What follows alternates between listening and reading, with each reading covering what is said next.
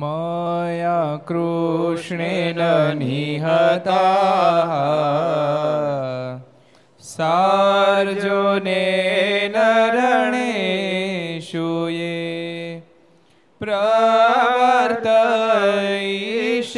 प्रवर्तयिष्यन्त्यसुरा स्थित्वा धर्मं यदाक्षितो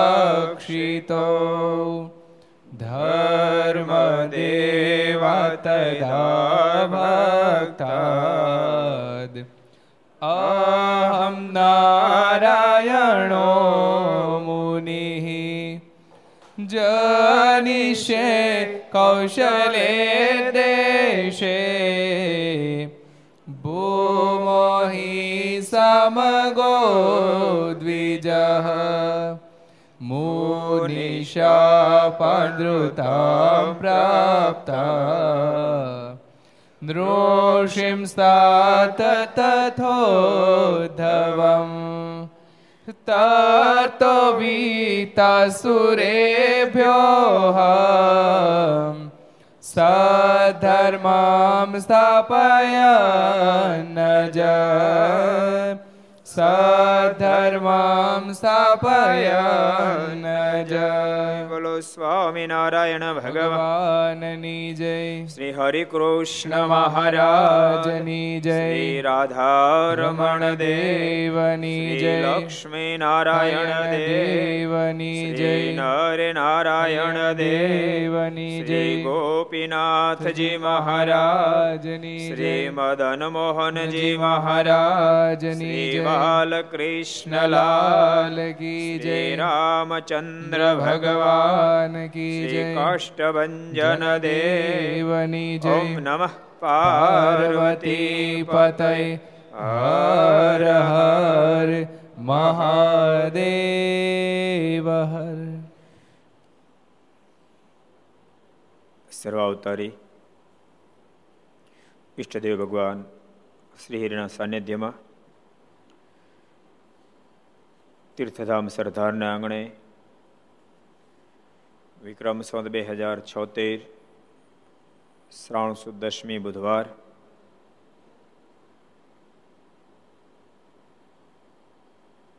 આજે બરાબર ભગવાન નીલકંઠ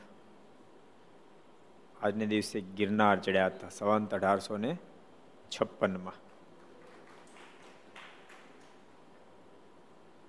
શેખ દત્તાત્રેય ટૂંક સુધી મહારાજ પહોંચ્યા.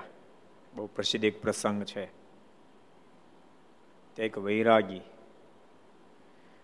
તે વૈરાગી સાધના કરતો હોય. મહારાજે પૂછ્યું, વૈરાગી, કેટલા સમયથી સાધના કરો છો? કૃપાનાથ, બાર વર્ષથી સાધના કરું છું. શા માટે સાધના કરો છો? દત્તાત્રેય નારાયણના દર્શન થાય એટલા માટે સાધના કરું છું. મહારાજે પ્રશ્ન કર્યો, દર્શન થયા, વૈરાગી રડી પડ્યો. કૃપાનાથ દર્શન નથી થયા. મહારાજ બહુ રાજી થયા. મહારાજ કહે, વૈરાગી, દેખીએ મેરે સામને. જ્યાં વૈરાગી મારે સામે જોયું, અને એ જ સેકન્ડ એને મારાના સ્વરૂપમાં દત્તાત્રેનારાયણના દર્શન થયા.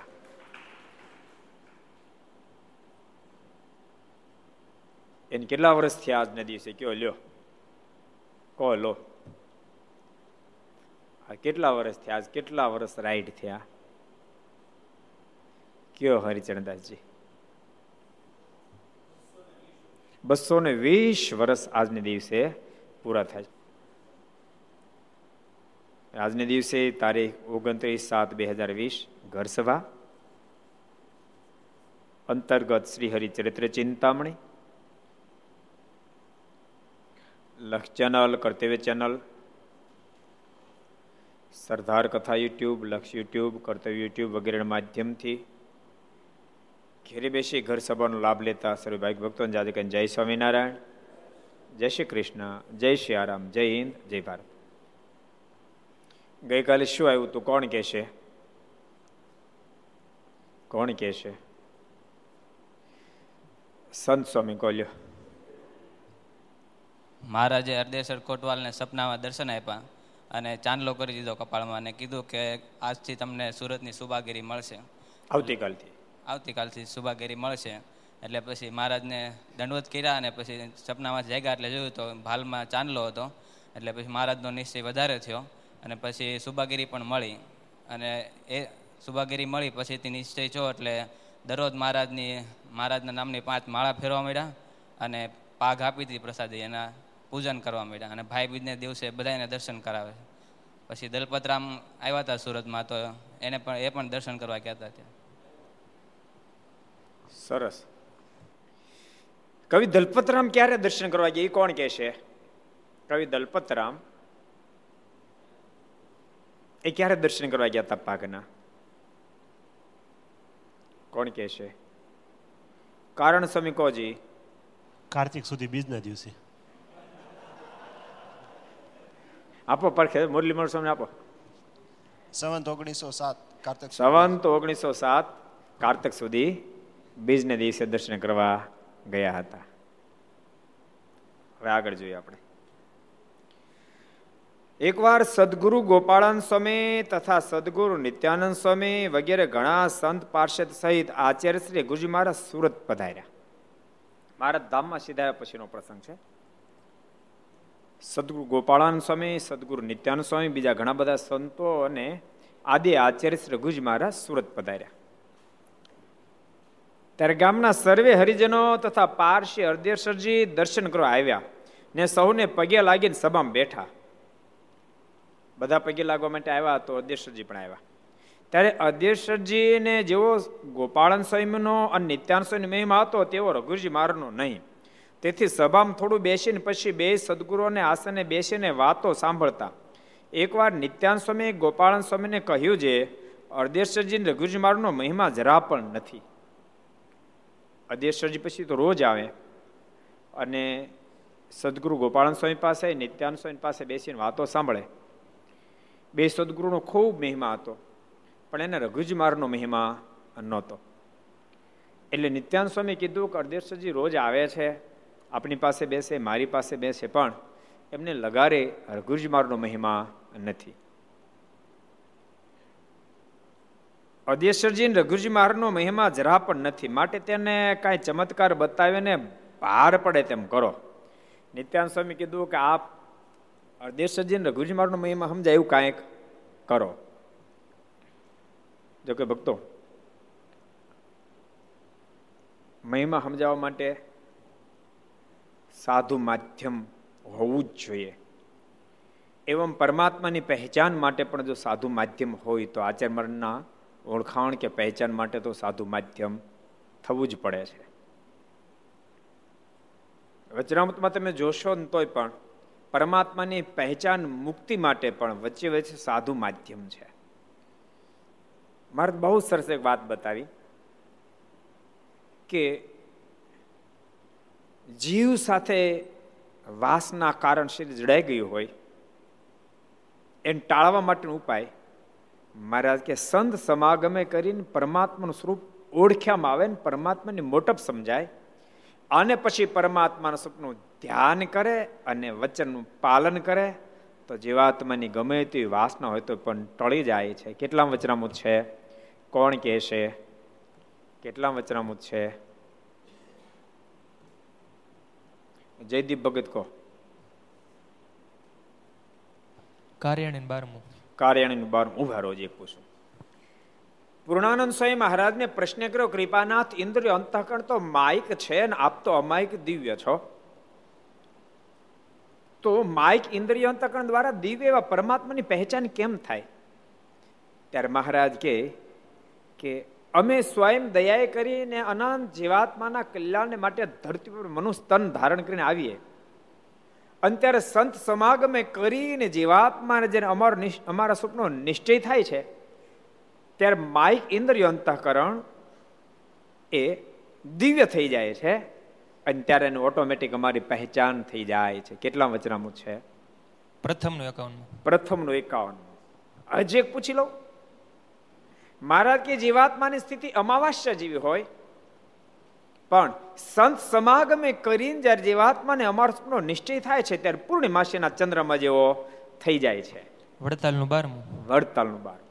એટલે એક એક જગ્યાએ તમે જોશો જો પરમાત્માની ઓળખાણ પણ સંત સમાગમ વિના શક્ય ન બને સાધુના માધ્યમથી જ ભગવાનનું સ્વરૂપ ઓળખાય છે. યાદ રાખજો એથી કરીને હું એવું કહેવા નથી માગતો, ભગવાન કરતા સાધુ મહાન છે, મહેરબાની કરીને હું નહીં સમજતા. એક એકની દુનિયા મહાનતા ભગવાનને લઈને છે. કોઈ પણની મહાનતા દુનિયામાં પરમાત્માને લઈને છે. પણ પરમાત્મા ધરતી પર આવે ત્યારે પરમાત્મા બહુ મોટા છે. જીવાત્માનું ગોજું ખૂબ નાનું છે.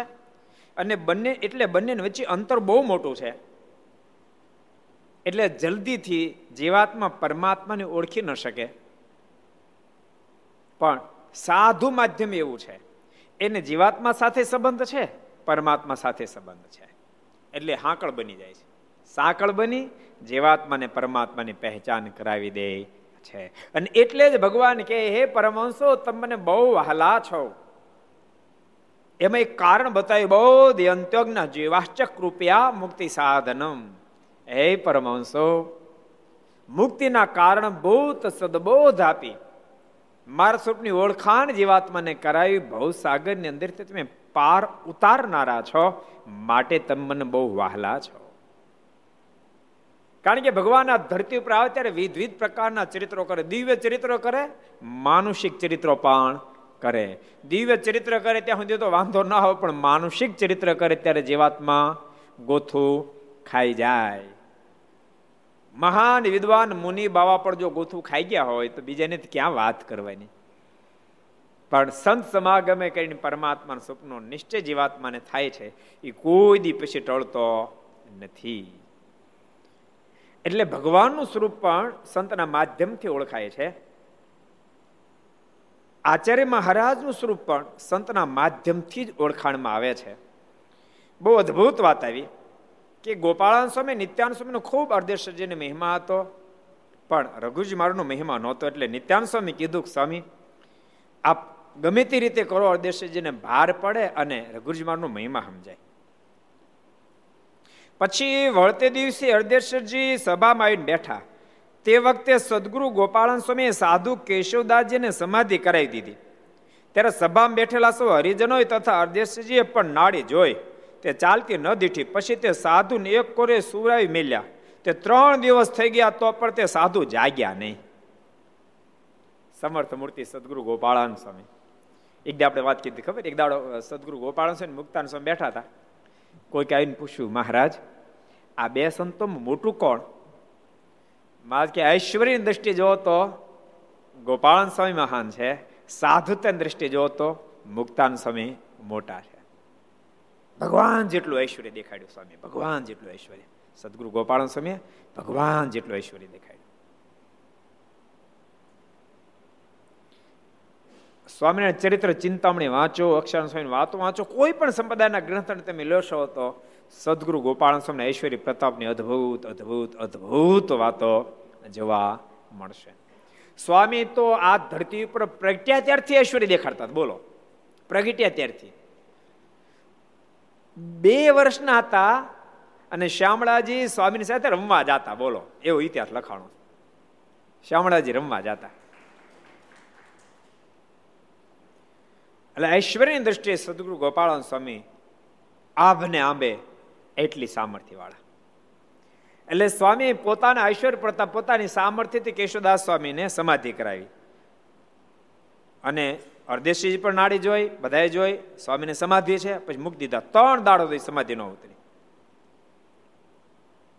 ત્રણ દિવસ સાધુ જાગ્યા ને ત્યારે અર્ધેશજીએ કહ્યું આ સાધુને હવે જગાડો સ્વામી ત્રણ દિવસ ત્યાં સાધુને જગાડો ત્યારે ગોપાલ સ્વામી કહે, તમે આચાર્ય શ્રી રઘુજી મહારાજને કહો તો તે જગાડશે. તો મારા શ્રી કહો મારા શ્રી જગાડશે. અર્ધેશ્વરજી એવું માનતા હતા કે ગોપાલ સ્વામી જ જગાડી શકે બાઈક કોઈ ન જગાડી શકે. એટલે ગોપાલ સ્વામીએ અમે છીએ તો ગોપાલ સ્વામી એમ કહેવામાં રઘુજી મારે કઈ કમ નથી. એટલે કીધું તમે રઘુજી મારને કોઈ જગાડશે ત્યારે અર્ધેશજી રઘુજી મહારાજ પાસે જઈને કહ્યું, આ સાધુ સમાધિમાં ગયા છે, તેને જગાડો. રઘુજી મહારાજને કીધું કે, આ સાધુ સમાધિમાં ગયા જગાડો? ત્યારે તે જ ઘડીએ રઘુજી મહારાજે તે સાધુનું નામ લઈને જગાડ્યા. પછી અદેશી કીધું, એટલે રઘુજી મહારાજ કીધું કે સદાસમી જાગો. પછી અદેશીજીએ કેશોદાજીને પૂછ્યું, જગાડ્યા. પછી અરદેશજીએ કેશવદાજીને પૂછ્યું, તમે ક્યાં ગયા હતા? ને કોણે તમને જગાડ્યા? ત્યારે તે બોલ્યા જે હું અક્ષરધામમાં ગયો હતો ને મને આચેસ રઘુજી મહારાજ જગાડ્યો. જગાડ્યો છે. ને શ્રીજી મહારાજે ગોપાળન સ્વામીને તથા નિત્યાનંદ સ્વામીને તથા આચાર્ય શ્રી રઘુજી મહારાજને તથા તમને જય સ્વામિનારાયણ કેવડાવ્યા છે. અક્ષરધામમાં ગયો તો અને ત્યાંથી મહારાજે ગોપાળન સ્વામીને નિત્યાન સ્વામીને, આચાર્ય મહારાજને અને તમને જય સ્વામિનારાયણ કેવડાવ્યા. તે પછી અધ્યક્ષજીને રઘુજી મહારાજનો મહિમા સમજાય. એમ મોટા હોય તે મનુ જેવા દેખાય, પણ તેમાં ઐશ્વર્ય રહેલું હોય છે. દેખાય મનુષ્ય જેવા, પણ એને બધા કળી શકે અને એમાં ઐશ્વર્ય રહેલું હોય છે. એટલે આચાર્યશ્રી ભગવાનની ઓળખાણ આમ ગણો તો સાધુના માધ્યમથી પરમાત્માની ઓળખાણ થાય છે? આચરમારની પણ ઓળખાણ થાય છે? મંદિરનો શું મહિમા છે? એ પણ સંત સમાગમ પછી જીવને સમજાય છે. ભગવાન મંદિરમાં બિરાજમાન છે એની પ્રત્યે કેવા પ્રગટ ભાવથી ભગવાનનું ભજન કરવું જે પણ સંત સમાગમથી સમજાય છે. તમારા મનમાં એમ કદાચ થાય કે સ્વામી ખેંચીને વાત કરે, પણ જરાય ખેંચીને વાત નથી કરતો. તમે જોજો, જે ગામમાં સંતો જાતા ઓછા થઈ જાય, ધીમે ધીમે ધીમે કરતા ગામમાં સત્સંગ ઓછો થતો થતો હાવ ઘસાઈ જાય. સાવ જ ઘસાઈ જાય. તમે તમે તમે લો ને તમને કહું. હા, મને લગભગ પંદરેક વર્ષ પહેલા શાંતિભાઈ કીધું. મને કે સ્વામી, માણવદરનો સત્સંગ એટલે સજી સમકાલીન સમયનો સત્સંગ. મયારામ ભટ્ટ જેવા મહાન ભક્ત થયા, જેનું શિક્ષાપત્રી નામ લખાણું મંજુ આનંદ સ્વામી જેવા મહાન સંત થયા. જેણે અનેક કીર્તનોની રચનાઓ કરી. પણ સ્વામી સત્સંગ સાવ ઘસાઈ ગયો કે. શિખરબદ્ધ જબરજસ્ત મંદિર પણ સત્સંગ ઘસાયો. એ કે સ્વામી કાંઈક આપણે કરવું જોઈએ. પછી મેં સત્સંગીઓની પારણી કરી. એમાં સત્સંગ વધ્યો. અને પછી શાંતિભાઈનું કેવું એવું થયું સ્વામી આપણે શિબિર કરીએ. બીજા ભક્તો પણ બધા આવ્યા, કે આપણે શિબિર કરી શિબિરનો પ્રારંભ થયો. અને તમને આશ્ચર્ય થશે, લગભગ લગભગ જેટલા હરિભક્તો છે ને, વડીલોને સ્વયં ભગવાન સ્વામિનારાયણ મળેલા. મારાના સમકાલીન સમયનો સત્સંગ માણાવદરનો મારાના સમકાલીન સમયનો સત્સંગ.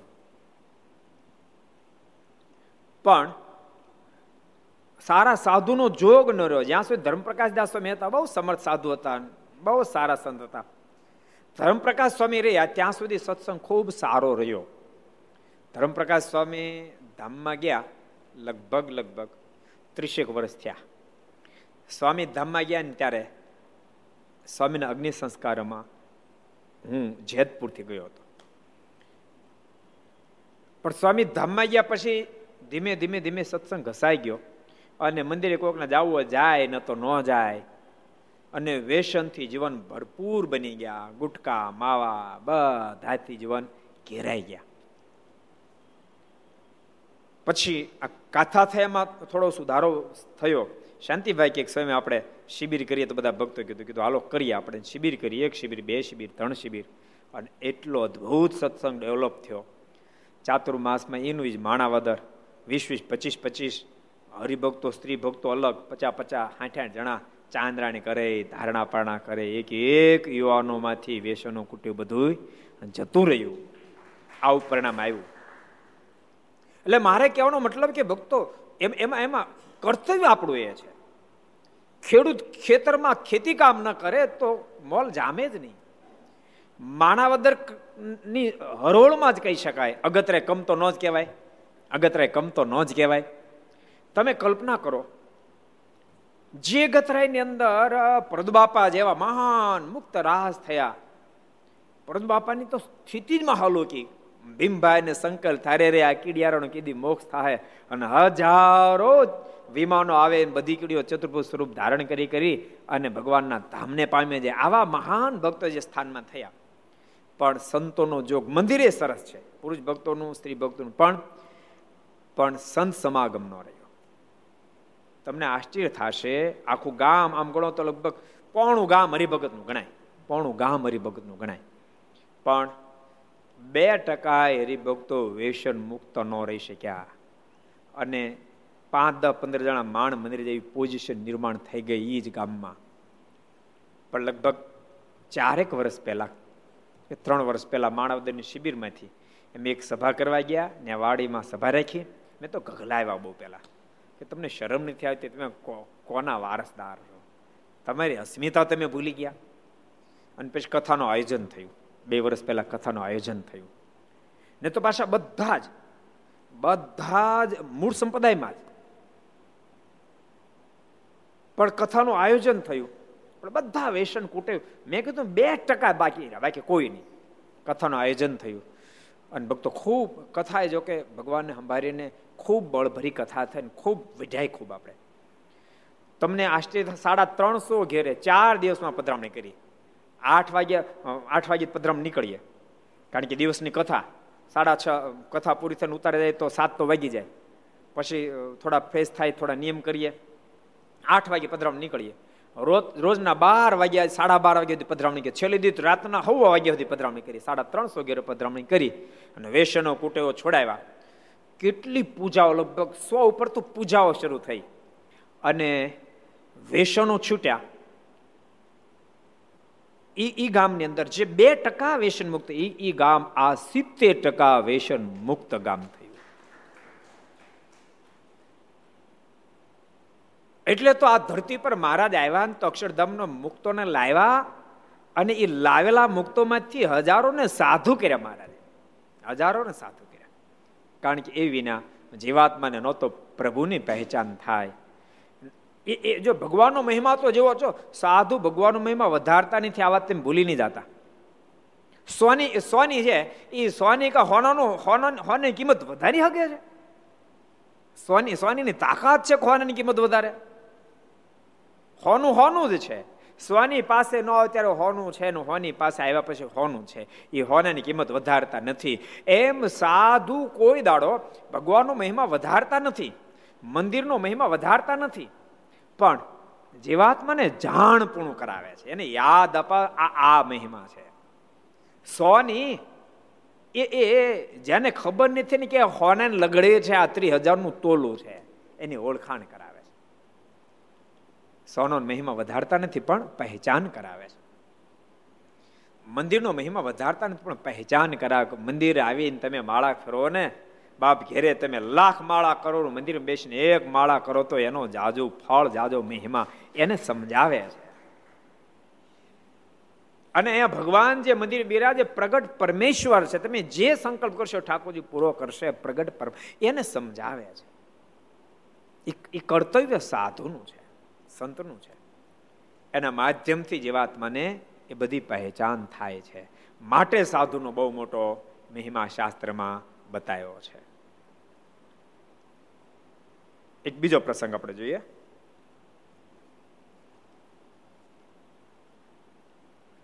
ગામ આમોદમાં ગણપતરામ નામે બ્રાહ્મણ હરિભગત બહુ સારા હતા. કયું ગામ? આમોદ. આમોદ કોનું ગામ કહેવાય? એ કોણ કે છે? હાલો જે આમોદ કોનું ગામ કહેવાય છે? આમોદ કોનું ગામ કહેવાય છે? કોઈ ભટ્ટની ભટ્ટની સાથે ગામ જોડાણું છે? નિર્જનદાસજી કોજી દીનાનાથ ભટ્ટ. દીનાનાથ ભટ્ટનું ગામ છે. કોનું છે? દીનાનાથ ભટ્ટનું ગામ છે. જે દીનાનાથ બહુ મોટા વિદ્વાન હતા બહુ જબરા વિદ્વાન હતા. એવડા મોટા વિદ્વાન અઢાર હજાર શ્લોક જેને શ્રીમદ ભાગવતના કંઠસ્થ, તમે કલ્પના કરો, કંઠ, કેટલા શ્લોક? વિપુલ, તને કેટલા કંઠે? એકે નહીં, બોલો, એને અઢાર હજાર કંઠસ્થ. વેદના ભણેલા, ન્યાયના ભણેલા, બહુ મોટા પ્રકાંડ પંડિત. એના મનમાં ઊંડે ઊંડે એમ રહે કે મારા તો કોઈ વિદ્વાન નહીં. અને એક ફેરી. હજી મારાના આશ્રિત નહોતા બન્યા. અને ગઢપુર આવ્યા. મહારાજ વિદ્વાન આવ્યા એટલે સ્વાગત કરી આગળ બેસાડ્યા. પછી મહારાજે પ્રશ્ન કર્યો, દીનાનાથજી શું ભણ્યા છો? વેદ, ન્યાય આ તે શ્રીમદ ભાગવતના તો અઢાર હજાર શ્લોક કંઠસ્થ કંઠસ્થ છે. બોલી બતાવો. મારે કે ના ના બધા નથી બોલવા કે. અઢાર હજારમાંથી તમે તમારા મોક્ષના ક્યાં માન્યા છે? એવા બે શ્લોક ભણી બતાવો. દીનાનાથ તો મળ્યા તોલો ખજવાળવા મારે કે મહારાજ એ કાંઈ નક્કી નથી કર્યું અઢાર હજારમાંથી ક્યાં બે શ્લોક પકડી લઉં તો ભવસાગરની પાર ઉતરી જવી. એ નક્કી નથી કર્યું. ત્યારે મહારાજે બે શ્લોક ગોતી દીનાનાથ ભટ્ટને આપ્યા. એમ એક ગોત્યો શ્રીમદ ભાગવતના તૃતીય સ્કંદમાંથી. પ્રસંગ મજરમ પાશ મહાત્મના કવિઓ વિદુ સ એવ સાધુ સુકૃતો મોક્ષ દ્વારમ અપાવૃત. એક શ્લોક આ ગોત્યો કે જેઓ પ્રસંગમાં ને આત્મબુદ્ધિ, દેહ અને દેહના સંબંધીમાં છે એવી આત્મબુદ્ધિ ભગવાનને ભગવાનના સંતમાં થઈ જાય, તો મોક્ષનો દરવાજો ખુલ્લો થઈ જાય, ભાગવત ધર્મનું પોષણ થાય. કેટલા વચનામ એ શ્લોક મારે વચનામતમાં લખી નાખ્યો. કેટલા વચનામતમાં લખ્યો? કોણ કહે છે? કેટલા વચનામતમાં લખ્યો? સુરતજી કોજી પ્રથમનું ચોપનમું. પ્રથમના ચોપનમાં વચનામૃતમાં લખ્યો. અને બીજો શ્લોક મારા શ્રીમદ ભાગવતના દશમ સ્કંદમાંથી ઉત્તરાર્ધ ભાગમાંથી લીધો. યશાત્મ બુદ્ધિ ગુણ પ્રેતિ ધાતુ કે સ્વધિક કલત્રા દિશો ભાવમ ઈજ્જતિ યતીર્થ બુદ્ધિ સલિલેન કરહી ચિત ધનેશ્વ ભિગ્નેશ એવ ગોખરહ મહારાજ કહે વાત પિત્ત અને કફ આ ત્રણના માધ્યમથી આ બોડીનું સર્જન થયું છે. એની અંદર જેવી આત્મબુદ્ધિ છે. દેહના સંબંધીની અંદર જેવી આત્મી બુદ્ધિ છે. ગંગા વગેરે નદીઓની વિશે જેવી તીર્થ બુદ્ધિ છે. અને પરમાત્માની પ્રતિ, મૂર્તિની વિશે જેવી પૂજ્ય બુદ્ધિ છે. એવી જેને મારા એકાંતિક સંતની સાથે આત્મબુદ્ધિ આત્મબુદ્ધિ પૂજ્ય બુદ્ધિ તીર્થ બુદ્ધિ નથી થઈ. સ એવ ગોખરહ એ પશુમાં હલકા બળદ અને ગધેડા જેવો છે. આ વાત મારે વચરમમાં પણ લઈ આવી. કેટલા વચરમમાં લીધી છે? છે શ્લોક છે મેં તો ભાગવતજીનું. શ્રી કૃષ્ણ ભગવાન જ્યારે કુરુક્ષેત્રના મેદાનમાં મોટો યજ્ઞ કર્યો ને ત્યારે સંતો જે પધારે ત્યારે પરમાત્મા બોલ્યા છે આ શ્લોકને મહારાજે વચરામૃતમાં પણ લીધો પ્રસંગ લીધો. કેટલા વચરામૃત છે? કોણ કે છે? જયદીપ તારી પડખે માઇક પડ્યું જો. મધ્યનું ચોપન. મધ્યનું ચોપનું પ્રસંગ મજરમ પાશમાં તમને પ્રથમના ચોપનમાં લીધો અને આ મધ્યના ચોપનમાં લીધો. એ દિનાનાથ પાઠ. પણ દિનાનાથ ભટ્ટ વિદ્વાન બહુ હતા.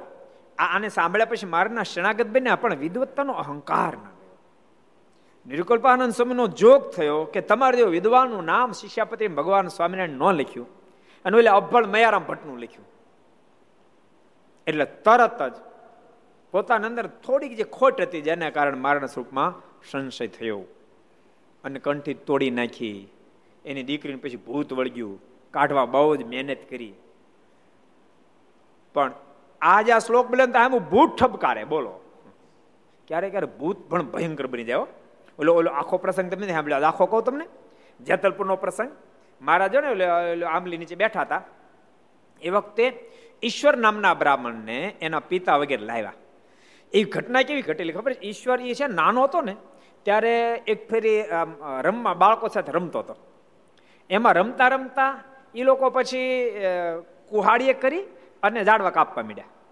અને એમાં ઉપાડીને બખોલમાં એ જાવા દીધી કુહાડી.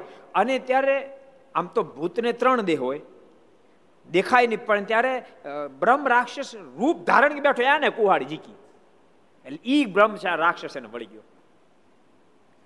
બાળપણમાં વળગ્યો હતો. જ્યારે ઈશ્વર નામની બ્રાહ્મણને લાવ્યા ને ત્યારે તેની ઉંમર થઈ ગઈ હતી ત્રીસ વર્ષની. પણ બહુ દુઃખી કર્યો, બહુ દુઃખી કર્યો. બહુ બધી જગ્યાએ ગયા, કેટલા પ્રયાસો કર્યા, કેટલા યજ્ઞો કર્યા, પણ ભૂત જાય નહીં. એમાં કોઈક એને કીધું કે અત્યારે ધરતી પર ભગવાન પ્રગટ્યા છે. અને ત્યારે એ જેતલપુર પધાર્યા છે. એટલે ઈશ્વરને જેતલપુર લાવેલા. મહારાજ પાસે લાવ્યા. દૂર પેલા બાપ દીકરો બી ઊભા રહ્યા. મારે કે, નજીક આવો. નજીક લાવ્યા. મહારાજ પોતાને હોટી ઈશ્વરના કપાળે જ અડાડી. ત્યાં તો બ્રહ્મ રાક્ષસ રાડે રાડ મને બોલાવો. મહારાજ કે તારે જવું છે કે નથી જવું? રાડે રાડે બોલો તો કે, નથી જવાનો. બોલો, તોય ના પાડતો. બોલો, અમુક અમુક હોય. નથી જવાનો. કે, મારે ઉપાડીને ખોટી જઈ રાડે રાડે મોડે બોલાવે કૃપાનાથ, આમાંથી જાઓ, પણ પછી જાઓ કે આ તમે કોઈ ના જાઓ. મારે ત્યાં મુક્તાન સ્વામીમાં રહે અને કા દેવાનંદ સ્વામી જાવ બેમાંથી એકમાં ત્યારે જાવ એને ને મારે ત્યાં મહારાજ, એની તો પાહે છે નો જઈ શકું. મહારાજ, નજીક જાતો તો બળી જાઓ મહારાજ. મહારાજને કહે, તમે જો કહેતા હોવ ને, તો આ ગામની સીમાડે રહો.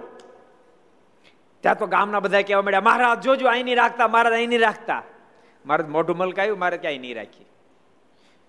મારે કે જો તમે આજ્ઞા કરતા હો તો તમારા જે સ્ત્રી ભક્તો બેઠા એમાં શિથિલ નિયમમાં જે હોય અને આપનો પૂરો નિશ્ચય ને એમાં જાઓ.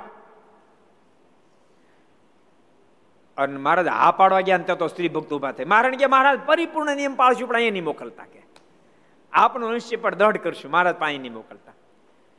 પછી મહારાજ કે બોલ, હવે બધા ના પાડે, ત્યારે ક્યાં જવું છે? મહારાજ કે કૃપાનાથ, મારું કલ્યાણ કરો. મહારાજ કે તે પાપ બહુ કર્યા છે. તારે દશા થઈ તે કેટલા પાપો કર્યા, કેટલી હત્યાઓ. તું બ્રાહ્મણના દેહમાં હતો, પરંતુ બ્રાહ્મણના દેહની મહત્તા તું સમજી ન શક્યો. ત્રણ વર્ણમાં પૂજનીય ગણાય બ્રાહ્મણના દેહમાં હતો, પણ એથી કરીને અહંકાર એટલો તું બની ગયો, બે ફામ જીવન જીવવા માંડ્યો. નહીં ખાવાનું ખાવા માંડ્યો, નહીં પીવાનું પીવા માંડ્યો. એ વિચાર જેવા પાપા ચારની અંદર તું ગરકાવ થઈ ગયો. તે કેવા પાપો કર્યા છે? ભગવાન ભક્તો આપણે ઘણી ફેરી કહીશ માણસ ક્યાં જન્મ્યો, એના કરતા જન્મા પછી જીવન કેવું જીવે, એની સાથે બહુ મોટો મતલબ છે. બહુ મોટો મતલબ છે. માટે ભગવાનના ભક્તો શ્રેષ્ઠ જ્ઞાતિમાં જન્મ મળે બહુ સારી વાત છે. પણ એટલા માત્રથી કામ પૂરું નથી જાતું. જીવાત્માએ પરમાત્માની આરાધના કરવી પડે. પરમાત્માની આજ્ઞાનું પાલન કરવું પડે. પરમાત્મા નિષ્ઠા દ્રઢ કરવી પડે. જેટલા ઘર સભા આપણો બધાને કહું છું ઠાકોરજી શ્રેષ્ઠ જ્ઞાતિમાં જન્મ આપ્યો તો ઠાકોરજીનો ઉપકાર માનજો કૃપાના તારો આભાર. પણ સાથે સાથે પ્રાર્થના કરજો માલિક, શ્રેષ્ઠ જ્ઞાતિમાં જ્યારે તે જન્મ આપ્યો છે ને ત્યારે તું રાજ થાય મારું સદૈવ માટે જીવન બની રહેવી કૃપા દ્રષ્ટિ કરજે ભગવાનને પ્રાર્થના કરશો. મહારાજ કે, તું બ્રાહ્મણ જ્ઞાતિમાં આવ્યો પણ તે કેવા પાપાચારો કર્યા? શ્રીમદ ભાગવત પણ મહાત્મ્ય ભાગ બતાવે, ધંધુકારી પણ બ્રાહ્મણની યોનિમાં જન્મ હતો. પણ અનેક પ્રકારના પાપાચારો કર્યા. યાદ રાખજો, ગોકર્ણ પણ બ્રાહ્મણ જ્ઞાતિમાં જન્મ હતો. બે સગા ભાઈ કહેવાતા હતા, પણ ગોકર્ણ મહાન પંડિત બિના ગોકર્ણ પંડિતો મહાન મહાન પંડિત બિના ધુંધુકારી મહાખલા, મહાખળ થયો. કહેવાતા હતા બે ભાઈ.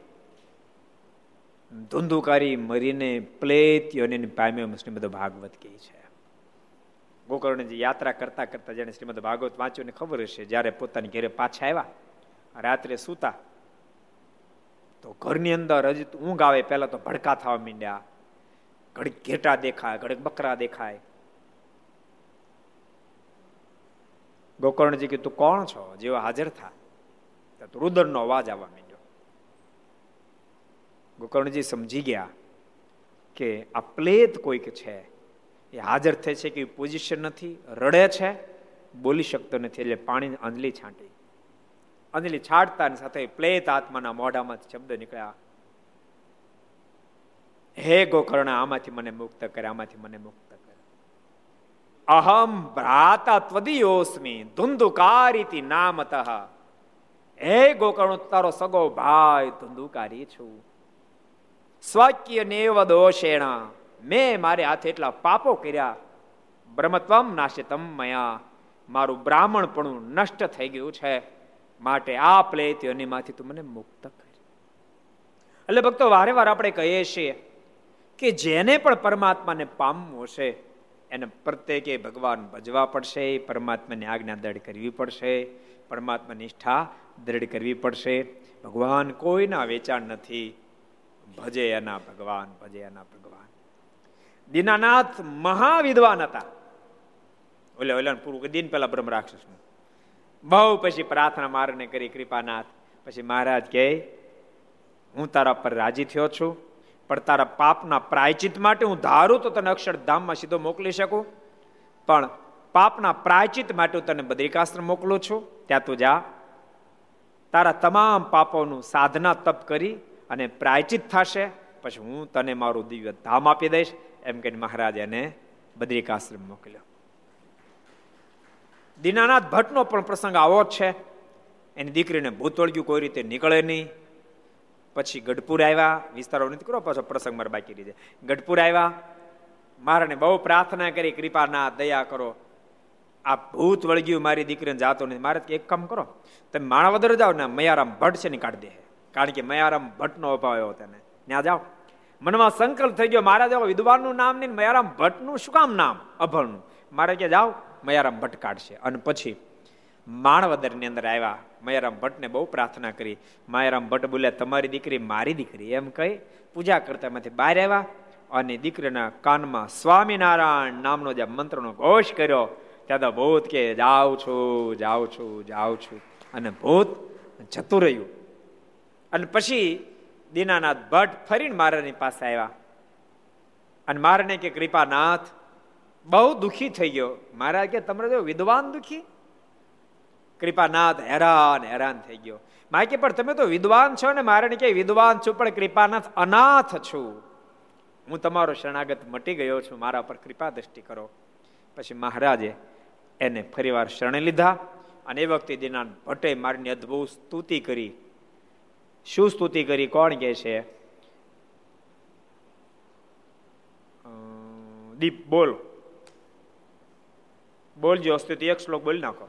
ભવ સંભવ ભીતિ ભેદનમ. એ બોલ ગાવાનું કીધું ભલા ભવ સંભવ ભીતિ ભેદનમ. સુખ સંપત કરુણાનિકેતનમ. વ્રતદાન તપ ક્રિયા ફલમ સહજાનંદ ગુરુમ ભજે સદા આખું નથી બોલો એક જ હતી બ્રહ્મ સમય આખું બોલવું તો બોલો ઈ કે શરણાગત પાપ પર્વતમ ગણ ઇતવાન તદીવ સદગુણમ અણુમપ્ય તુલમ હિ મન્ય તે સહજાનંદ ગુરુમ ભજે સદા આ હું બ્રહ્મ સ્વામી વતી બોલ્યો સમજાણું કારણ કે બ્રહ્મ સ્વામીનો કોડ હતો કે બોલી નાખવી છે ક્ષણે આવેલો પાપનો પહાડ હોય એના પાપ સામે નહીં જોઈ, એક સામાન્યના ગુણ સામે જોઈ, એના પાપને માફ કરી કૃપાનાથ મુક્તિને આપનારા આપશો એ દિનાનાથ ભટ્ટનું ગામ એટલે કયું? આમોદ. આ ગામની અંદર ગણપતરામ નામે બ્રાહ્મણ હરિભક્ત બહુ સારા રહેતા હતા. ને તે મહારાજનો મહિમા સર્વોપરી જાણતા હતા. મારોનો ખૂબ મહિમા પણ એને હતો. આમોદ કેટલા ગયા છો? આમોદ કેટલા જણા ગયા છો? આમોદ ગામ કેટલા ગયા છો? આટલા જ ગયા આમોદની સાથે સંપ્રદાયનો એક બીજો પ્રસંગ જોડાયેલો છે. તમારા વચરામતમાં ગોતવાનો છે. પછી પ્રેમભાઈ આવ્યા અને મારને પ્રેમથી વસ્ત્ર અલંકાર અર્પણ કર્યા. મહારાજ એને ધારણ કર્યા તરત પાછા દીનાનંદ ભટ્ટને આપી દીધા. કેટલા વચરામું છે? કોણ કહે છે? કેટલા વચરામું છે? સંદાસજી કોજી? કાળિયાણી છઠ્ઠું. કાર્યાણીના છઠ્ઠા વચનામૃતની અંદર આ ઘટના લખાયેલી છે. અને આ વસ્ત્રો જે મહારાજ અર્પણ કરે એ વસ્ત્રો આજે આમોદ મંદિરમાં દર્શન આપે છે. ઘણા વર્ષો પહેલા અમે આમોદ મંદિરમાં રાત્રિ વાસો રોકાણા હતા. સાધુ થયા પહેલા. પદયાત્રામાં સુરતથી નીકળ્યા, છ ધામની યાત્રામાં. ત્યારે ભરૂચ બપોરા કરે ને પછી આમોદ આવીને રાત્રિ રોકાણ કર્યું હતું. પછી તો ઘણી ફેરી ગયા. એ આમોદની અંદર ગણપતરાવ બહુ સારા ભગત ખૂબ મહિમા. ને શ્રીજી મહારાજને પુરુષોત્તમ નારાયણ જાણતા અને દિવસ રાત્રિ હરિજનોને ભેગા કરીને વચનામતો વાંચતા નહીં. ક્યારે ગ્રામ્ય કથા તો તેમને સાંભળવી પણ ગમતી નહીં. મારને પુરુષોત્તમ નારાયણ તરીકેની પૂર્ણ એની પહેચાન હતી. રોજ વચનામૃતની કથા કરે અને ગ્રામ્ય વાંચતા તો ગમતી જ નહીં. તેમને ગોપાળન સ્વામી તથા શુકમુનિ સાથે અતિ ઘણું હેત હતું. કેમ આવા ગુણ આવ્યા? ગોપાળન સ્વામી શુકાનંદ સ્વામી સાથે અતિશય હેત હતું. અને શ્રીજી મહારાજે પણ કહેલું કે આ ગણપત રામનો જીવ તે મુક્તાન સ્વામીના જીવો છે. આ લા, તાળી બતાવો ગણપત રામનું. ગણપતરાવનો જીવ કેવો છે? મહારાજ કે મુક્તાન સમયના જીવ જેવો છે. તે ગણપતરામ માંદા થયા, ત્યારે તેને સંતના તથા મહારાજના દર્શન થયા. ત્યારે મહારાજ કહ્યું છે, તમારી પાસે દ્રવ્ય છે, તેમાંથી મંદિરમાં દેવું હોય તેટલું દઈ દો ને તમારા ઘરના માણસોને આપવું હોય તેટલું આપો. તે વખતે ત્યાં ગરડા તથા જુનાગઢના મળીને સાઠ સાધુઓ મંદિરમાં હતા. મારે દર્શન આપીને કીધું ગણપતરાવને, માંદા થયા ત્યારે, કે હવે ટૂંક સમયમાં અમે તમને તેડી જઈશું તમારી પાસે જે સંપત્તિ છે, એ મંદિરમાં આપ્યું એટલું મંદિરમાં આપી દો તમારા પરિવારમાં તમારે જ્યાં વેચવું ત્યાં વહેંચી દો તે વખતે ત્યાં ગરડા તથા જુનાગઢના સાઠ સંતો આવ્યા હતા. તે સર્વેને ગણપત રામભાઈએ પોતાની ઘેર તેડાવ્યા ને ગામના હરિભક્તને પણ તેડાવ્યા ને કહ્યું જે મારી ગાંઠે રૂપિયા પાંચ હજાર છે ગાંઠે એટલે પાસે. મારી પાસે પાંચ હજાર રૂપિયા છે. તેમજ એક હજાર આયના મંદિરના, એમાંથી એક હજાર આયના રામોદ આમોદ મંદિર ના આપો. રામોદ નહીં હો, આમોદ. અને રામોદ વાળા ક્યાં આવવા દીધું અહીંયા અમારા મંદિરનું કામ ચાલુ છે. આમોદ મંદિરમાં એક હજાર આપ્યા. એક હજાર શ્રી લક્ષ્મણ દેવના, એક હજાર વડતા લક્ષ્મણ દેવને આપ્યા. ને એક હજાર મારા દાડાના, મારી પાછળ જે સંતો ભક્તો જમાડવાના પરિવારના બધા દાડો કરે એમાં એક હજાર રૂપિયા આપ્યા. ને એક હજાર મારી દીકરીઓને, એક હજાર દીકરીઓને આપ્યા. ને એક હજાર મારે સ્ત્રીના જાણવા. એને પાછું રાખવું પડે ને એકચ્યુઅલી શું કે ગઢપણની ખોરાકી. જીવાય જીવાય. પાંચ પાંચ યાદ રહ્યા ધનાતા તમને? કહી દો લ્યો. પાંચ હજાર કોને કોને આપવાની કહેતા? જેટલા યાદ હોય એટલા. હા, એક મંદિરમાં. એક લક્ષ્મણ દેવના વડતાલના. એક દીકરીના. એક પતિને. એક હજાર વિધ્યા એનું શું કરવાનું? એક હજાર દાડાના.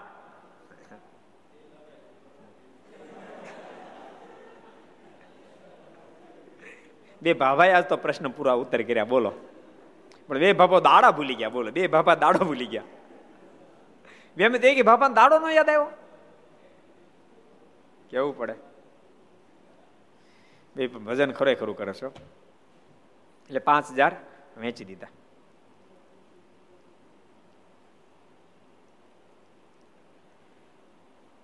ને આવતીકાલે બપોરે મારે દેહ મેળવો છે. કેવી સ્વતંત્રતા, હે? આવતીકાલ બપોરે મારે દેહ મૂકવો છે. લોકોના મગજમાં વાત ન બે આપણા આપણા સંપ્રદાયમાં જે મહારાજે કલ્યાણ કર્યા છે, મગજમાં ન બે. કારણ કે કલ્યાણની વાતો બહુ ગહન છે.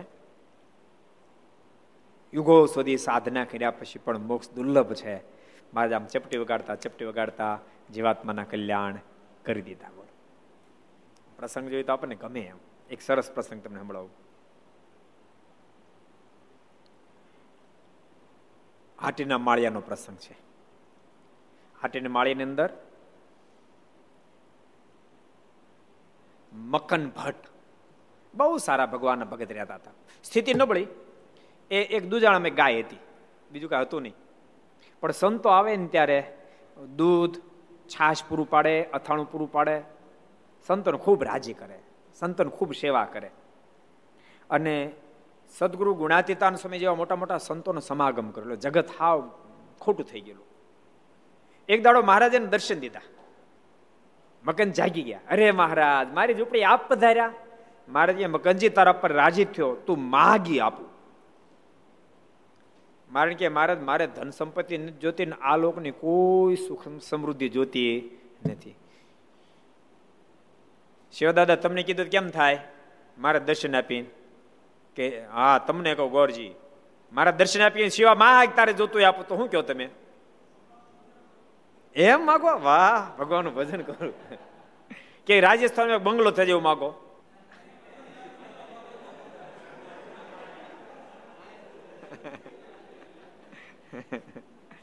મારે કે, માગ મગનજી, હું રાજી થયો. ત્યારે મકનજી કીધું કૃપાના રાજી થયા તો હવે મને આ લોકમાં ક્યાંય રસ નથી. મને જલ્દી ધામમાં તેડી જાઓ. મારે ક્યાંય નથી રહેવું? મારે કે નહીં. તો મારે કે તો પછી એકાદશી દિવસે તેડી જાઉં અને પછી મગનસિંહ ખૂબ રાજી થયા. બીજા દાડાના ધર્મપતિને કીધું કે મહારાજ, મને દર્શન આપીને કહી ગયા છે ને એકાદશી દિવસે મને તીડી જાય ત્યારે ઘરના કહે કે તમે સંતોને છાશ ને દૂધ આપ્યું અને અથાણું આપ્યું. એટલે મારા તમને ધામમાં તીડી જાય તો પક્ષપાત ન કહેવાય. એ મારાને ખબર નહીં હોય કે છાશ તો હું બનાવતી હતી. અથાણું તો હું બનાવતી હતી. આ તમારા ભગત તો ખાલી આપવા જ આવતા હતા. એ બનાવતા જ ક્યાં? બનાવતી હું બે. તો મને કાંઈ નહીં. મારે તમને દમમાં તેડી જાય મને નહીં. મારે કહેજો, મને તેડી જાય પહેલાં. મકનજીએ કીધું વાંધો નહીં. પ્રાર્થના કરી મારે ને તને હોતે તેડી જાય અને એને પણ મારે દર્શન આપ્યા. મારે કે હું સંકલ્પ કરો છો મારે કે મારા સંકલ્પ ન કરે. તમારો ભગત વાલો ને એમ કે વાલે ને એમ કે તમારો ભગત નથી. મારે જ્યારથી આપની ઓળખાણ થઈ ત્યારથી આપની નિષ્ઠાથી ભજન કરું છું, આપને આજ્ઞા પાડું છું. અને મહારાજ, સંતો જ્યારે પધારે ત્યારે છાશ હું કરી દઉં છું. તમારા ભગત તો ખાલી આપવા જ આવતા મારે તમને કદાચ એમ લાગ્યું છે, ભગત બનાવતા. ભગત નથી બનાવતો, હું બનાવું છું. અથાણું મારે હું બનાવતો ભગતને બનાવતા. આવડતું નથી અથાણું. ગરીબાનાથ હું બનાવું છું. ભગત તો જશ લઈ જાય અહીંથી મંદિર સુધી લઈ જવા માટે. બાકી બધું હું બનાવું. મારે તે મારા પર દયા નહીં. તમારે કે બોલો, તમારે જોતું તેમ માગી લો. મારે કે, મારે મારે કાંઈ જોતું નથી. તમારા ભગતને ન જોતું, મારું કામ જોતું હોય. મારા, તમારા ભગતને ધામમાં તેડી જાવે મને પણ ધામમાં તેડી જાવે એટલી મારી ઈચ્છા છે. મારે કે, જાઓ, તમારી ઉપર રાજી થયા. એકાદશી દિવસે મેં ભગતને તેડી જશું અને બારસને દિવસે જાઓ, તમને અમે તેડી જશું. કેવા દયાળુ ભગવાન કેવા દયાળુ ભગવાન. એટલે પરમાત્માની દયાનો પાર ખરેખર મુક્તિની વાતો સંપ્રદાયમાં એવી અદ્ભુત વાતો જીવને મહારાજ નિષ્ઠા બંધાય તો હા પડે. નિષ્ઠા ન બંધાય ત્યાં સુધી હા પડવી કઠણ કામ છે. ઓલા રાજપુરના જે કર્ણભાઈનો પ્રસંગ એવો છે ને એ પણ મારાના ખરેખરા ભગત હતા. ભક્ત ચિંતામણ પણ આ પ્રસંગ લે. ખરેખરા ભગત હતા. મારાના ભગત ખરેખરા ભજને ખૂબ કરે ગામના લોકોએ કીધું કે આપણે મારનું મંદિર બંધાય તો જરૂર બંધાવશું. આ પાડે પણ શરૂ ન કરે ગામના મોટેરા ભગત, ગામના લોકોએ બહુ કીધું, ભગત, આપણે મંદિર બંધાય તો જરૂર બંધાવશું. બંધાવે નહીં. એમ એક દાડો મારા દર્શન આપ્યા. જે કારણ ભગતને કીધું જે કારણ એટલે ગામના બધા કહે છે, મંદિર કરાવો મંદિર કરાવો. તમે મંદિર નથી બંધાવતા. તે તેમ એમ માન્યું બસો પાંચસો વર્ષ પૃથ્વી પર રહેશો. મંદિર નહીં બાંધો તો ખોટ રહી જાહે. અને જ્યાં સુધી મંદિર નહીં બાંધો, ત્યાં સુધી ધામમાં તેડી જવાનું નથી. જો મંદિર બાંધો તો એક વર્ષમાં ધામમાં તેડી જશે મારે કે મારા તો કામ થઈ જાય ને. મારે તો એક વરમ તેડી જશે મહારાજ કે. અને બીજે દાડે ગામના ભક્તો બધાને ભેળા કરીને કીધું કે આપણે મંદિર બંધાવ તાબડતો અને મંદિરનું કાર્ય શરૂ કર્યો, છ મહિનામાં મંદિર પૂર્ણ કર્યું. ધામધૂમીથી પ્રતિષ્ઠા મહોત્સવ કર્યો. અને એક મહિનો જયારે બાકી રહ્યો, અગિયાર મહિના થઈ ગયા. મારે ફરીવાર દર્શન આપ્યા. અને કીધું, જય કર્ણ ભગત. રેડી છો ને? તો મહિના પછી ધામમાં તેડી જવા છે. મારે કે, મહારાજ, રેડી જ બેઠો છે. ભગવાનના ભક્તો રેડી જ બેસજો. કોરોનામાં આપણે ભગવાને પ્રાર્થના કરીએ, કોઈને ન તેડી જાય, પણ માનો કે ખરેખર આયુષ પૂરી થતી જ હોય, નિમિત્ત કોરોના બનવાનું હોય. નિમિત્ત કોરોના, નિમિત્ત કોઈ પણ બને, નિમિત્ત કોરોના બનવું હોય તો જવાનું થાય જ, પણ રેડી હોય તો વાંધો ન આવે. રેડી હોય તો વાંધો ન આવે. નતર જીવાત મને અબળખો રહી જાય, મારે આ કરું તું, મારે આ કરું તું, મારે આ કરું તું, મારે આ કરવું તું. જવાનું તો એક દાડો નિશ્ચિત છે. માટે ડાહ્યો વ્યક્તિ તૈયાર થઈને બેસે. મંદિર બંધાવી મહારાજ બહુ રાજી થઈ ગયા. અને મંદિર બંધાવ્યા પર મહારાજ બહુ રાજી થાય. આજે આજે અમારે ભાવનગરના અમરસિંહ દાદાએ દેહ મૂક્યો, ધામમાં ગયા. સાચું તમને કહું, ભાવનગરનું ભવ્ય જે ગુજરાતનું નજરાણા રૂપ મંદિર બની રહ્યું છે એમાં ભાવનગરના મુખ્ય જે દસ દસ પંદર ભક્તો, આમ તો હજારો ભક્તો પણ એમાં દસ પંદર મુખ્ય. દસ પંદર મુખ્યમાં લીડર અમરસિંહ દાદા. બહુ વૃદ્ધ થયા ત્યાં સુધી યુવાનની જેમ સત્સંગ માટે કામ કર્યું. પોતાનો વ્યવહારમાંથી તો વર્ષોથી નિવૃત્તિ પકડી લીધી. પણ મંદિર માટે, સંપ્રદાયના કાર્યો માટે, સેવાઓ માટે પદયાત્રા, કાંઈ ને કાંઈ આયોજન કરી રાખે. પદયાત્રા ગઢપુર લઈ જાય, ધોલેલા લઈ જાય. છ છ ધામની પદયાત્રા લઈ ગયા. બધું આયોજન કરે. યુવાનની જેમ મહેનત કરે. ખૂબ મારનું ભજન કર્યું, ખૂબ બધાનો રાજીપો પ્રાપ્ત કર્યો. સંતોએ બધા ખૂબ રાજી. અને ભાવનગરનું મેં કીધું, આટલું વિશાળ મોટું મંદિર નિર્માણ થઈ રહ્યું એમાં પણ અમરસિંહ દાદાને ખૂબ જ અંદરનો ઉમંગ હતો. અને ખૂબ પોતે દાન પણ ઘણું મોટું કર્યું. અને આજ મારાના ધમમાં સીધા આવ્યા જો યાદ રાખજો, જવાનું તો બધાને કહીશ માનો દાન એક રૂપિયો ન કર્યું હોત, મંદિરનું કાંઈ કામ ન કર્યું હોત સત્સંગ કોઈ સેવા ન કર્યો તો કાંઈ બસો જીવત. એ આજ દિવસે જાત. આ એનું નિશ્ચિત હોય, આજ દિવસે જાત. પણ જાત ખરાય કાંઈ મુક્તિનું થાત નહીં. પણ ગયા આપણાના મોક્ષનું બધું જ કાર્ય પૂર્ણ કરીને મારના ધામમાં પહોંચી ગયા. એટલે બધાને કહું છું, ભક્તો જેટલા ઘર સભા સાંભળો છો ને, બોલતા નહીં, પોતાના હાથે એવા કાર્યો કરી લેજો ભગવાનનું ભજન કરી લેજો. પોતાનો અફસોસ ન રહી જાય કે મારા હાથની કમાણીનું ક્યાંય વાપરી ન શક્યો. અફસોસ ન રહી જાય. એકલા છોકરા, એકલું છોકરા માટે ભેળું નહીં કરતા. જો, અહીંયા ગણપતરાય પણ એ એક હજાર દીકરી માટે આપે, એક હજાર ઘરવાળા માટે આપે, એ વ્યવહાર છે. એ કરવું પડે. પણ માત્ર પરિવાર માટે જીવન જીવવું. તો તો પશુ પક્ષીમાં આપણામાં શું ફરક થયો? એમ તો ચકલ્યા પણ પોતાની ચાંચમાં દાણા લઈને પોતાના બચ્ચાને ચાંચમાં મુક્ત. અમે કઈ ધાડ મારી? પણ પોતાને હાથે એવું કઈ કાર્ય કરી લે, ભગવાન રાજી થઈ જાય ભગવાનનું ભજન કરી લે, પરમાત્મા રીજી જાય. જ્યારે જે કર્ણ ભગતનો અંતકાળ આવે, એક મહિનો બાકી મહારાજ આવે મહારાજ કે જે કર્ણ ભગત, એક મહિનો બાકી આવું છે મારે કે મારે રેયાડે બેઠો છું. મારે કહ્યું વાંધો નહીં. અને મહિના પછી આવશું. એના ઘરના વાત કરી. કે મહારાજ, એક મહિના પછી મને તેડવા માટે આવશે પણ એના ઘરના એ ખરેખર હારી ભગત. એ કે તમે ધામમાં જાઓ મારે નથી આવું કાંઈ? અને મંદિર બનતું હતું, ત્યારે તમે સેવા કરી, અમે નથી સેવા કરી. માથે તગારા ઉપાડ્યા અને જે બધા કામ કરતા એના માટે રસોઈ બનાવી બનાવીને જમાડ્યા તે મારા તમને ધામમાં તેડી જાય મને નહીં? મારો કાંઈ વાંક છે? તો તું પ્રાર્થના કર, તને તેડી જાય. એમના ઘરના પણ મારાને બહુ પ્રાર્થના કરી. મહારાજ મારો શું વાંક? મારા દર્શન આપ્યા. મારે કે, મારે તમારા ભગતને તીડી જાઓ. તે મારો શું વાંક? મને તીડ જવા? મહારાજ કે, તો પછી એક કામ કર્યા એકાદશી દિવસે તેડવા માટે આવવાના પણ આગલે દિવસે તમને તેડી જાય. આગળ કર્યા, બોલો. આગલે દિવસે તમને તેડી જાય પછી તમારા અમારા ભગતને તેડી જાઓ. મારાને કે, મહારાજ, તો તો બહુ સારું. અને આગલે દાડાના ઘરના તેડી ગયા અને એકાદશી દિવસે જે કર્ણ ભગત તેડવા માટે આવ્યા. પણ એ વખતે એનો નાનો દીકરો એક હતો. નાનો એટલે ગગો નહીં. બે દીકરામાં નાનો દીકરો. એ રડવા માંડ્યો. રડતા રડતા કે કે, બાપુજી, મારી બાને મારા તેડી ગયા, તમને તેડી ગયા, મારો હું વાંક? તમે હતા મને ભજનનું સુખ આવતું હતું? તમે જતા રહેશે પછી ભજન એવું નહીં થાય. તે મારે પ્રાર્થના કરો ને મારા આવ્યા છે તેને ડબલ ધક્કો ન થાય. આપની સાથે મને પણ તેડતા જાય. ત્યારે મહારાજ કે, તું જ પ્રાર્થના કરીને મહારાજને? મને કહેતો. એ છોકરાએ મારાને પ્રાર્થના કરી, મહારાજ, મારા બાપુજીને તેડવા માટે આવ્યા છો, તો વિમાનમાં જગ્યા છે હજી. મારે મને ભેગો બેહાડતા જાઓ ને મારે કે, થા, તૈયાર તને બેહાડતો જાઓ. અને મહારાજાને દીકરાને પડ વિમાનમાં બેસાડી અને ધામમાં તેડતા ગયા. આવી અદ્ભુત વાતો સંપ્રદાયના ઇતિહાસોમાં સંઘરાયેલી છે. ભગવાન તો બહુ દયાળુ. જો અહીંયા ગણપત રામ ભગતને મહારાજ કીધું કે ભગત રેડી રહેજો. અને ગણપતરાવ ભગતે બધા ભક્તોને પણ બોલાવીને કહી દીધું, આવતીકાલે બપોરે મારે દેહ મેળવો છે. માટે સાધુઓને વહેલી રસોઈ કરી લેવી. સંતો રસોઈ આપીને સંતો કીધું, તમે વહેલા બધા જમીન રેડી થઈ જાજો. પછી બીજે દિવસે સાધુએ વહેલી રસોઈ કરીને ઠાકોરજીને નૈવેદ્ય ધરીને જમી લીધું. ને પછી ગણપતરામ ભાઈને ઘેર ગયા. ત્યારે સર્વેના દર્શન કરીને ગણપતરામભાઈ બોલ્યા જે મને મહારાજના દર્શન થાય છે. સંતો ગયા. ત્યારે ક્યાંક મહારાજ પણ આવી ગયા છે.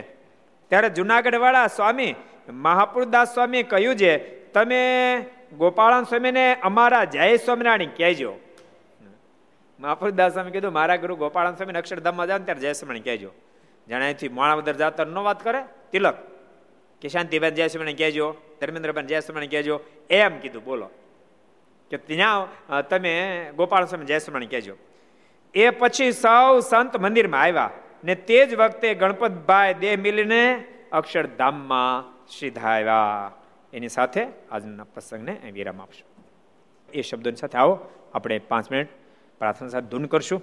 સ્વામી નારાયણ નારાયણ નારાયણ, સ્વામી નારાયણ નારાયણ નારાયણ. સ્વામી નારાયણ નારાયણ નારાયણ સ્વામી નારાયણ નારાયણ નારાયણ સ્વામી નારાયણ સ્વામી નારાયણ સ્વામી નારાયણ સ્વામી નારાયણ સ્વામી નારાયણ સ્વામી નારાયણ સ્વામી નારાયણ સ્વામી નારાયણ સ્વામી નારાયણ નારાયણ નારાયણ સ્વામી નારાયણ નારાયણ નારાયણ. સ્વામી નારાયણ નારાયણ નારાયણ. સ્વામી નારાયણ નારાયણ નારાયણ. સ્વામી નારાયણ સ્વામી નારાયણ. સ્વામી નારાયણ સ્વામી નારાયણ. સ્વામી નારાયણ સ્વામી નારાયણ. સ્વામી નારાયણ સ્વામી નારાયણ. સ્વામી નારાયણ નારાયણ નારાયણ સ્વામી નારાયણ નારાયણ નારાયણ સ્વામી નારાયણ નારાયણ નારાયણ સ્વામી નારાયણ નારાયણ નારાયણ સ્વામી નારાયણ સ્વામી નારાયણ સ્વામી નારાયણ સ્વામી નારાયણ સ્વામી નારાયણ સ્વામી નારાયણ સ્વામી નારાયણ સ્વામી નારાયણ સ્વામી નારાયણ નારાયણ નારાયણ સ્વામી નારાયણ નારાયણ નારાયણ સ્વામી નારાયણ નારાયણ નારાયણ સ્વામી નારાયણ નારાયણ નારાયણ સ્વામી નારાયણ સ્વામી નારાયણ સ્વામી નારાયણ